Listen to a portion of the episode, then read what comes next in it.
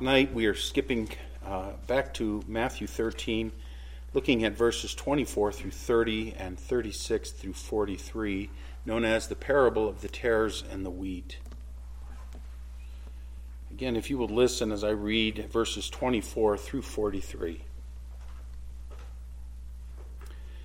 Jesus presented another parable to them, saying, The kingdom of heaven may be compared to a man who sowed good seed in his field. But while his men were sleeping, his enemy came and sowed tares among the wheat and went away. But when the wheat sprouted and bore grain, then the tares became evident also. The slaves of the landowner came and said to him, Sir, did you not sow good seed in your field? How then does it have tares? And he said to them, An enemy has done this. The slaves said to him, Do you want us then to go and gather them up? But he said, No, for while you are gathering up the tares, you may uproot the wheat with them. Allow both to grow together until the harvest. And in the time of the harvest, I will say to the reapers, First gather up the tares and bind them in bundles to burn them up, but gather the wheat into my barn. He presented another parable to them, saying, The kingdom of heaven is like a mustard seed, which a man took and sowed in his field. And this is smaller than all other seeds, but when it is full grown, it is larger than the garden plants and becomes a tree, so that the birds of the air come and nest in its branches. He spoke another parable to them. The kingdom of heaven is like leaven, which a woman took and hid in three pecks of flour until it was all leavened. All these things Jesus spoke to the crowds in parables, and he did not speak to them without a parable. This was to fulfill what was spoken through the prophet I will open my mouth in parables, I will utter things hidden since the foundation of the world. Then he left the crowds and went into the house. And his disciples came to him and said, Explain to us the parable of the tares of the field. And he said, The one who sows the good seed is the Son of Man, and the field is the world. And as for the good seed, these are the sons of the kingdom, and the tares are the sons of the evil one. And the enemy who sowed them is the devil, and the harvest is the end of the age, and the reapers are angels. So just as the tares are gathered up and burned with fire, so shall it be at the end of the age.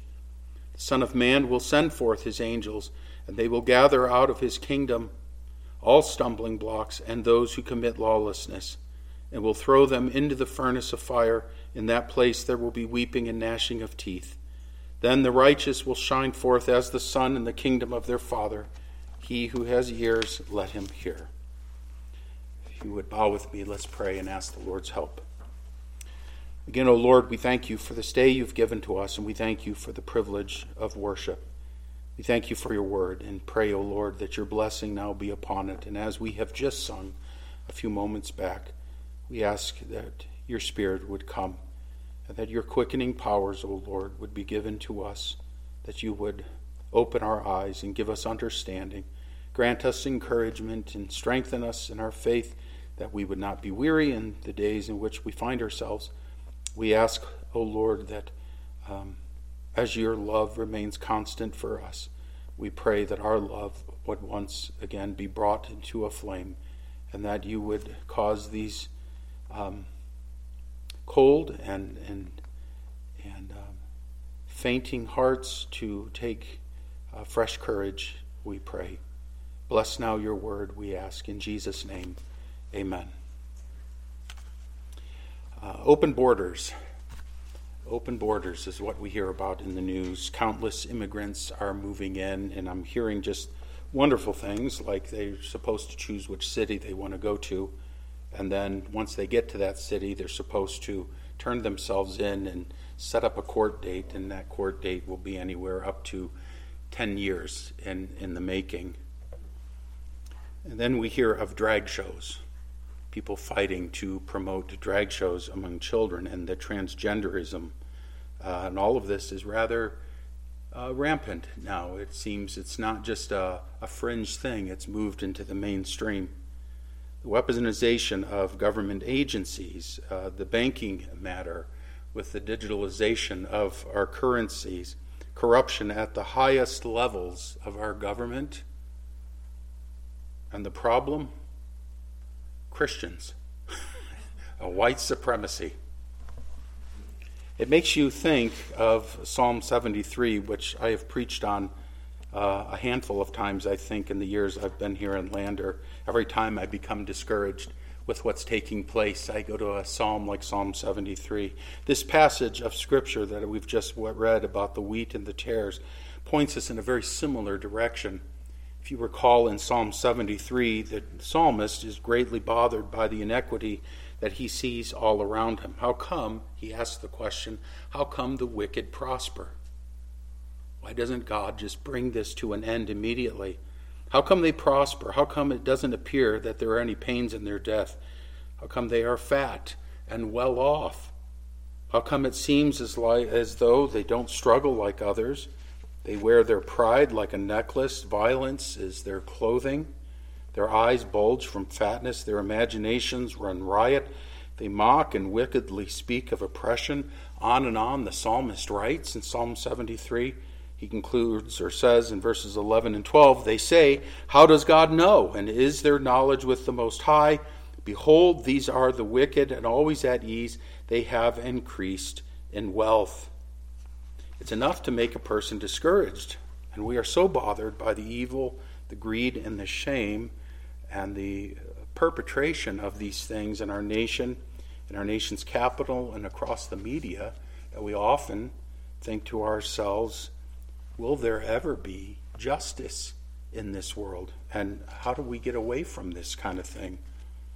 We are bothered, and rightfully so, by the hypocrisy and the wickedness. And we ask ourselves, what's the point? And we are tempted to despair, and often we do despair. This is a fact of life in the world in which we live. I think you would agree that we have had it awfully good in our country for a very long time because we haven't dealt with these things, unlike our brothers and sisters in other countries who have suffered for years. The reality is, is that this is the world in which we live, and what we see is the coexistence of the unregenerate man and woman alongside of the regenerate man and woman. And it leads us to consider, first of all, that in this world in which these things exist, we must patiently wait upon the Lord. Because in the end, the Lord will set everything straight. And here's the point of this parable that Jesus has given. You consider the context here. In verses 1 and 2 of 13, we were told this That day Jesus went out of the house and was sitting by the sea, and large crowds gathered to him. So he got into a boat and sat down, and the whole crowd was standing on the beach. Here, these large crowds had come to hear Jesus, so much so that he had to climb into a boat, and he sees the people sitting on the beach. He speaks in parables. A parable, remember, is an earthly story. Uh, it's, a, it's a story, a, a, a scene, an experience, a phenomena that people would understand that Jesus relates to a spiritual meaning. And it's meant to explain, it's meant um, uh, it, it's, it's meant to help people understand a spiritual point. However, it's also intended at times to keep people from understanding. In chapter 13, here in verse 13, we're told, Therefore I speak to them in parables, because while seeing they do not see, and while hearing they do not hear, nor do they understand. They would not hear, and they could not hear, because they were under now the judgment of God. The first parable Jesus records, or that Matthew records for us of the Lord's speaking, was that of the parable of the sower. The point, as we've seen in the past, addresses uh, the masses of people who are interested and causes them the question what kind of soil they were. Remember that the sower scatters the seed indiscriminately. Some of the seed would land on hard soil, some would land on rocky soil, and some would land on the soil with weeds, and some would land on good soil. The sower and the seed are the same. The difference is the kind of soil that the seed fell into. And, and, and it's intended to have us question what kind of soil we are. Do we hear the Lord's word? Do we hear Him calling? Uh, will you heed His voice or will you ignore Him? And, and again, it's spoken to this mass of people so that they would question. You know, we're, we're interested in Jesus, but how interested are we? Will we follow him uh, to the end? the second parable here, the tares and the wheat, we are told that Jesus presented another parable to them, saying, The kingdom of heaven may be compared to, or the kingdom of heaven may be likened to, or understood by this picture that he's giving. He would speak to us about his kingdom so that you and I would learn and understand some vital aspect of it, that is, of the kingdom of heaven. This is something good for us to know. Uh, and we might say it is something for us to consider very deeply, especially when we consider this. Again, the problem we find ourselves with or in is that we are living in a world where there is much, much evil abounding. Um, and, and, and some weeks we see it rise to the surface more than at other times. We notice here that this kingdom, the kingdom of heaven, is not compared to a man not to a seed, not to sprouts, but it's, it's this phenomena, again, but to, and, and again, listen to this in verse 24 the kingdom of heaven may be compared to a man who sowed good seed in his field, but while this, his men were sleeping, his enemy came and sowed tares among the wheat and went away. It's not just to an, a thing, like the kingdom of God is like a mustard seed or to leaven. It's this phenomena, it's this picture, it's this farm now. It's the whole experience that, that the Lord is speaking about here. It is comparable or likened to the whole scenario that Jesus paints for us here. He's, we start by first defining the kingdom of heaven, and it is synonymous with the kingdom of God. The kingdom of heaven is a bit difficult to get our brains wrapped around. Louis Berkhof uh, explained it like this in his systematic theology. He said, Insofar as the visible church is instrumental in the establishment and extension of the kingdom, it is, of course, subordinate to this as a means to an end. The kingdom may be said to be a broader concept than the church because it, it aims at nothing less than the complete control of all the manifestations of life. It represents the dominion of God in every sphere of human endeavor. In other words, the Lord here sits as king. He reigns now and he controls all things, and to him all men everywhere ought to bow the knee in adoration and allegiance. He has dominion and he rules over all. And yet, what we don't see is all people bowing the knee to Jesus Christ. We find great corruption, great rebellion against Jesus Christ. The church is the bride of Christ his beloved, whom he has purchased with his own blood. We are part of the kingdom, but the kingdom, according to Louis Berkhof, is broader yet. The kingdom is the dominion of our king. The church is the army, we say, the church militant, which he uses to advance his dominion visibly over all things. This is important to understand, as I hope to show you shortly. So he's speaking of the kingdom of God, and then he gives these parts. First, giving the parable, and then in the privacy with his disciples, he explains what the elements are in the parable. The sower or the man is the Son of Man, it is Jesus Christ. The field, he says, is the world. And notice that it's not limited to the church, but we ought not to think that it excludes the church entirely. The good seed are the sons of the kingdom. These are the regenerate, the Christian, those who are, have been born again, those who are the elect of God. The tares are the sons of the evil one. The enemy is the devil. The harvest is the end of the age and the judgment. And the reapers are the Lord's angels. When we come to verse 40, we see the point of the parable, and we read this So just as the tares are gathered up and burned with fire, so shall it be at the end of the age. So Jesus has given us this parable. And the point of this parable is meant to encourage us. It's meant to encourage us as we watch the news, as we remember these things, um, like Asaph, who stood and pondered all these things taking place in Israel. And when he walked into the temple, he went, Oh, yeah, now I remember. Just as the tares are gathered up and burned with fire, so shall it be at the end of the age. And for clarification, we read verses 41 through 43 again, which read, The Son of Man will send forth his angels, and they will gather out of his kingdom all stumbling blocks and those who commit lawlessness, and will throw them into the furnace of fire. In that place there will be weeping and gnashing of teeth. Then the righteous will shine forth as the sun in the kingdom of their Father. He who has ears, let him hear. Um, the righteous will shine. They will shine forth as the sun in the kingdom of their Father. Again, he who has ears, let him hear. So here's the picture. What is the kingdom of heaven like? It is like a man who went out and he plants, he throws good seed in his field. And while his men are sleeping, his enemy came and sowed tares among wheat and went away. Time passes. Time is elapsing now. But when the wheat sprouted and bore grain, then the tares became evident also. This is how, the only way you can tell the difference between the wheat and the tares. You wouldn't know it initially.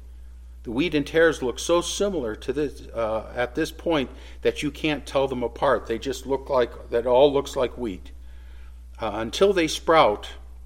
You can't do a thing. But by then, by the time they sprout, it is too late, and you will ruin the wheat crop and you will keep it from maturing if you were to pull it out. So you have to wait a long time before the wheat is ready. So it's really a conundrum that the farmer is facing. The slaves, they see and they question Did you not sow good seed in your field? Then how does it have tares? And the answer is the enemy, the enemy has done this. He came and did this just to ruin out of sheer spite. The tare or the darnels uh, as they're called.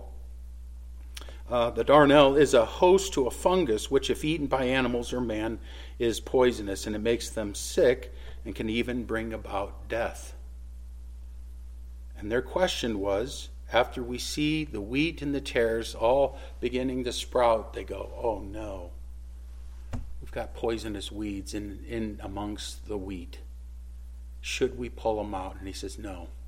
You can't because if you do that, you will damage the wheat. You, you can't. You can't. It's too late. We have to let these things come to fruition, um, and then and then we harvest it. Shall we go and gather them up? And the answer was no. For while we are gathering up the tares, you may uproot the wheat with them. Allow both to grow together until the harvest. And in the time of the harvest, I will say to the reapers, First gather up the tares and bind them in bundles to burn them but gather the wheat into my barn. In the point of the parable, the sons of the evil one are mixed in with the sons of the kingdom.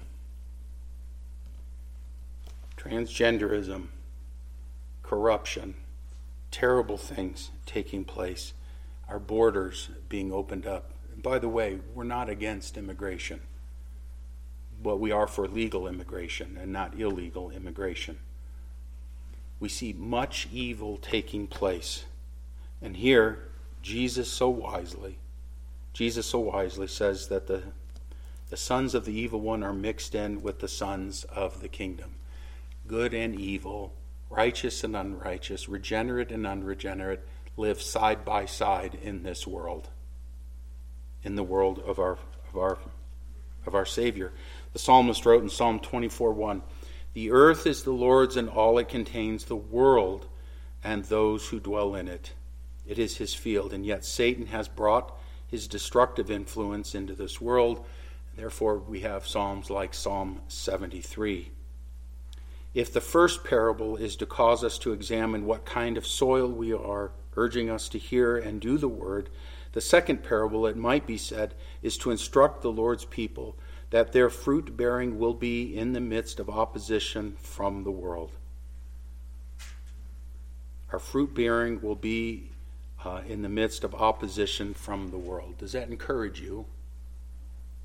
Maybe, maybe it comforts you from the standpoint of nothing unusual, nothing unexpected, nothing unforetold has come about.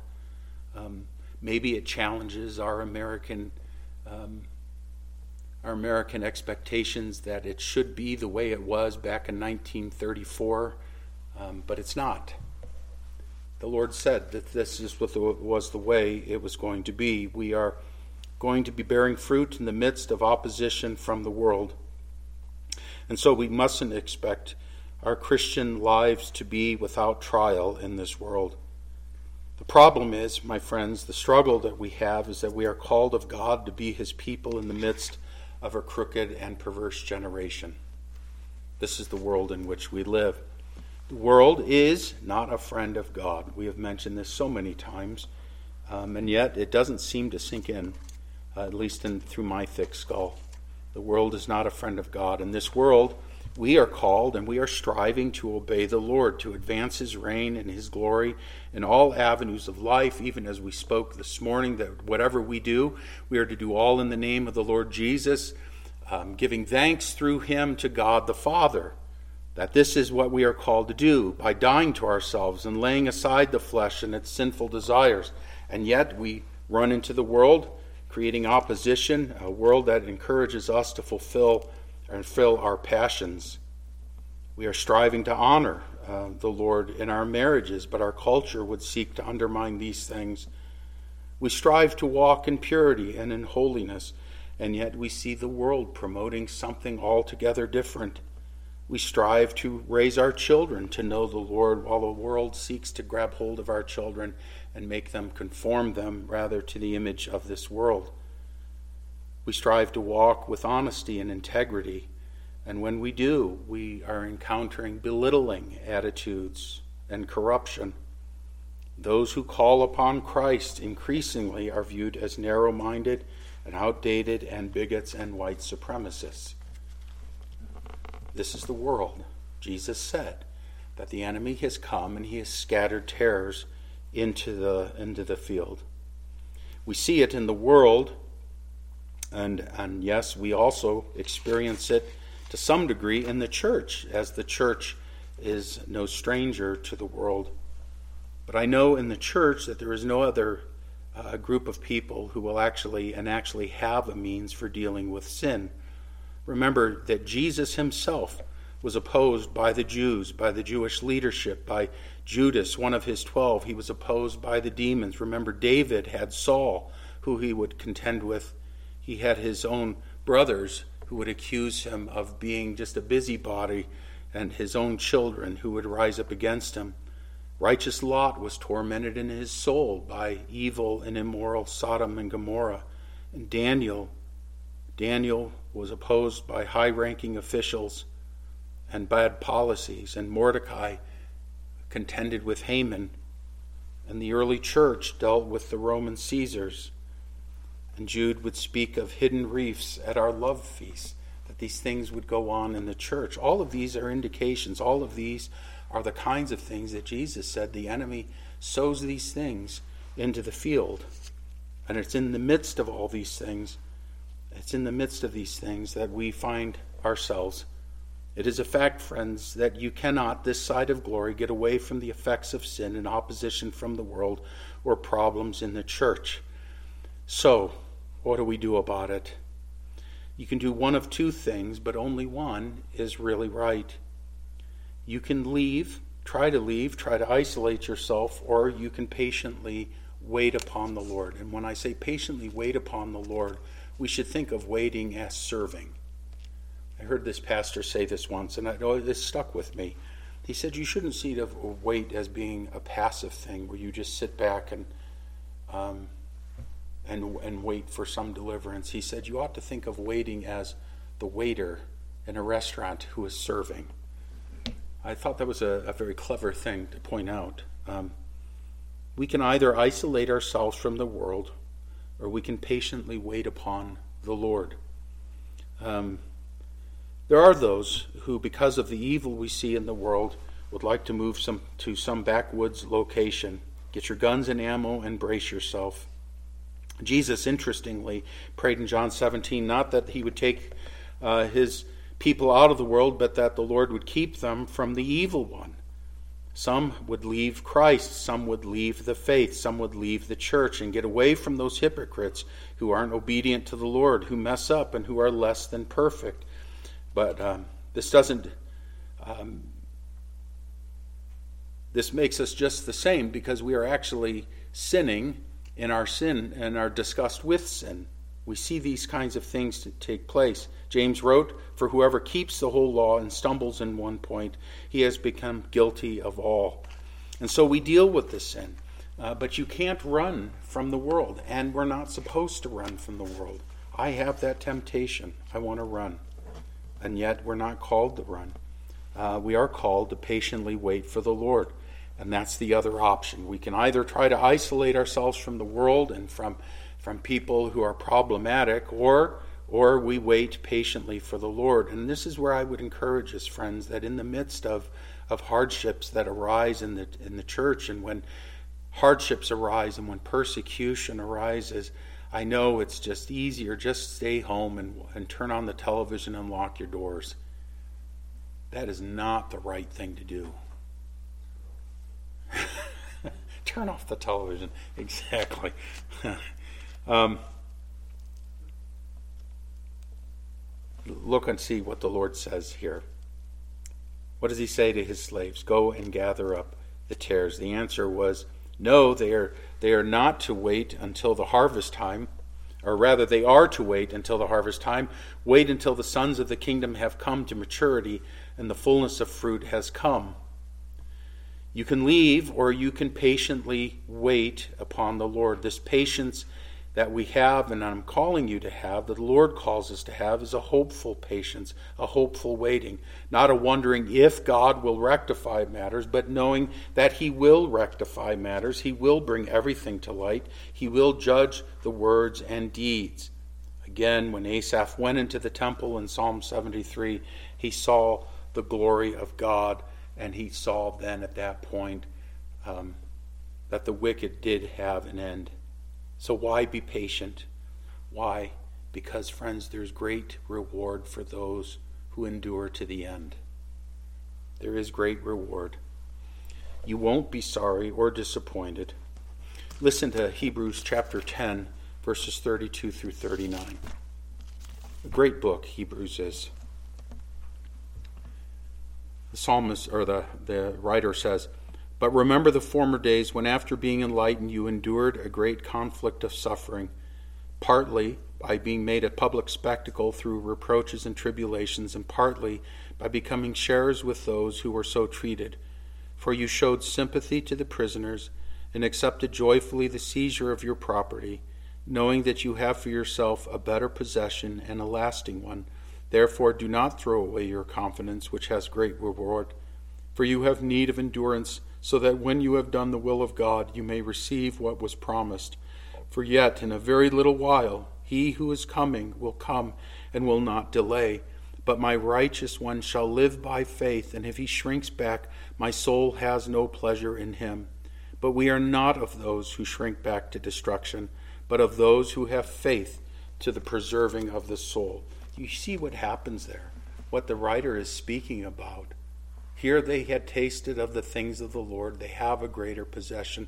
I saw something so wonderful a picture of Job. And Satan had decided he was going to try to take away everything that was important to Job. And you know what was important to Job? His God.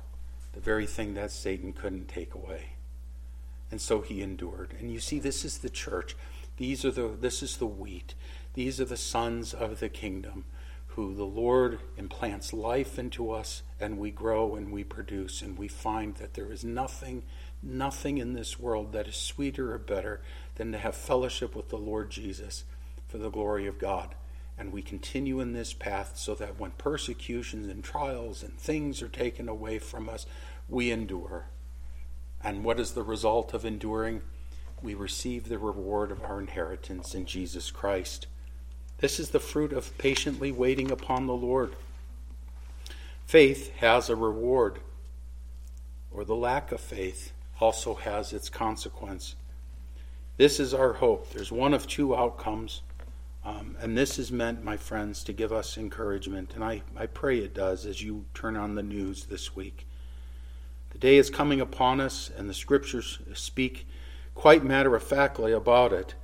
Uh, that the day of the Lord is coming, and there is a day coming when the Lord will judge the earth.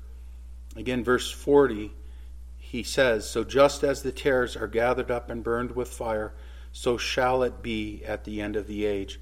This is the Lord's promise. This is what he will do with the wicked. The tares at this point are easily recognizable. They will be gathered up at the end of the age, that is the day of judgment, and they will be burned with fire. Again, verses 41 and 42 state The Son of Man will send forth his angels, and they will gather out of his kingdom all stumbling blocks and those who commit lawlessness, and will throw them into the furnace of fire. In that place there will be weeping and gnashing of teeth. Jesus said in Matthew 24 31, And he will send forth his angels with a great trumpet, and they will gather together his elect from the four winds, from one end of the sky to the other. We see there is a great sifting, if you will. The wheat are gathered up and brought into the barn, the tares are gathered up and they're cast into the fire to be judged. At the Lord's coming, which is soon, I believe, he will judge the sons of the evil one who have rejected him in his salvation. They will be cast into hell and will experience never ending torment. All stumbling blocks, all hindrances to obedience, God, all ungodliness will be removed. This is why you must persevere patiently in the face of opposition. Only those who do enter into glory. To this end, the Lord, after saying what he does about the wicked and their just punishment says of the Christian, then the righteous will shine forth as the sun in the kingdom of their Father. He who has ears, let him hear. Listen to what Daniel would write in chapter 12, verses 1 through 3. Now at that time, Michael, the great prince who stands guard over the sons of your people, will arise. And there will be a time of distress such as never occurred since there was a nation until that time and at that time, your people, everyone who is found written in the book, will be rescued. Many of those who sleep in the dust of the ground will awake, these to everlasting life, but the others to disgrace and everlasting contempt. Those who have insight will shine brightly like the brightness of the expanse of heaven, and those who lead the many to righteousness like the stars forever and ever. This is from Daniel's prophecy hundreds of years earlier than the Lord's parable, and yet all attesting to the same thing that the wicked will be destroyed at the end, and the righteous will be brought into the glory of their master. My friends, the point of this parable, a very simple point, and it is to encourage us who are faint hearted because of the opposition that we experience, faint hearted because of the opposition we see in this world and the trials we face. It is meant to encourage us that one day the Lord will set all of the wickedness straight and he will bring his faithful servants uh, safely home to be with him. If you will bow with me, let's pray. We thank you, Father, again for this evening, and I thank you for the simple encouragement of this passage of Scripture. That, oh Lord, you know, do know what you are doing, and you have stated it again and again. Oh, Father, throughout the Psalms and throughout the stories of Scripture that are recorded for our encouragement, that those who reject you will be rejected by you, and those who look to you in faith will sweetly be brought into your heavenly home. We ask, Father, that your grace be upon us, your people, those who are here and those who are not able to be here, those who may hear, and those who will see the news and who will uh, begin to feel quite shaken in their souls by what is taking place, who are afraid, Lord, of what's going to occur. Oh, Father, we pray that we will not worry, but that, Father, like the saints of old, we would endure hardship uh, with joy. I pray, Father, that we would have our eyes fixed upon you. We pray, Lord, that we would not lose sight of you as the waters uh, are in turmoil around us. But we pray, Father, that you will hold us close to yourself and that we will endure to the end. We thank you now and thank you for the hope that is ours in Christ Jesus, the hope of heaven. And we pray, Lord, like all those saints who have gone before us and who have now seen you face to face, we pray, Lord, that we will walk in their stead, that we will walk and imitate their faith, that we too will one day soon stand in your presence unashamed. And you ask these things humbly now in Jesus' name. Amen.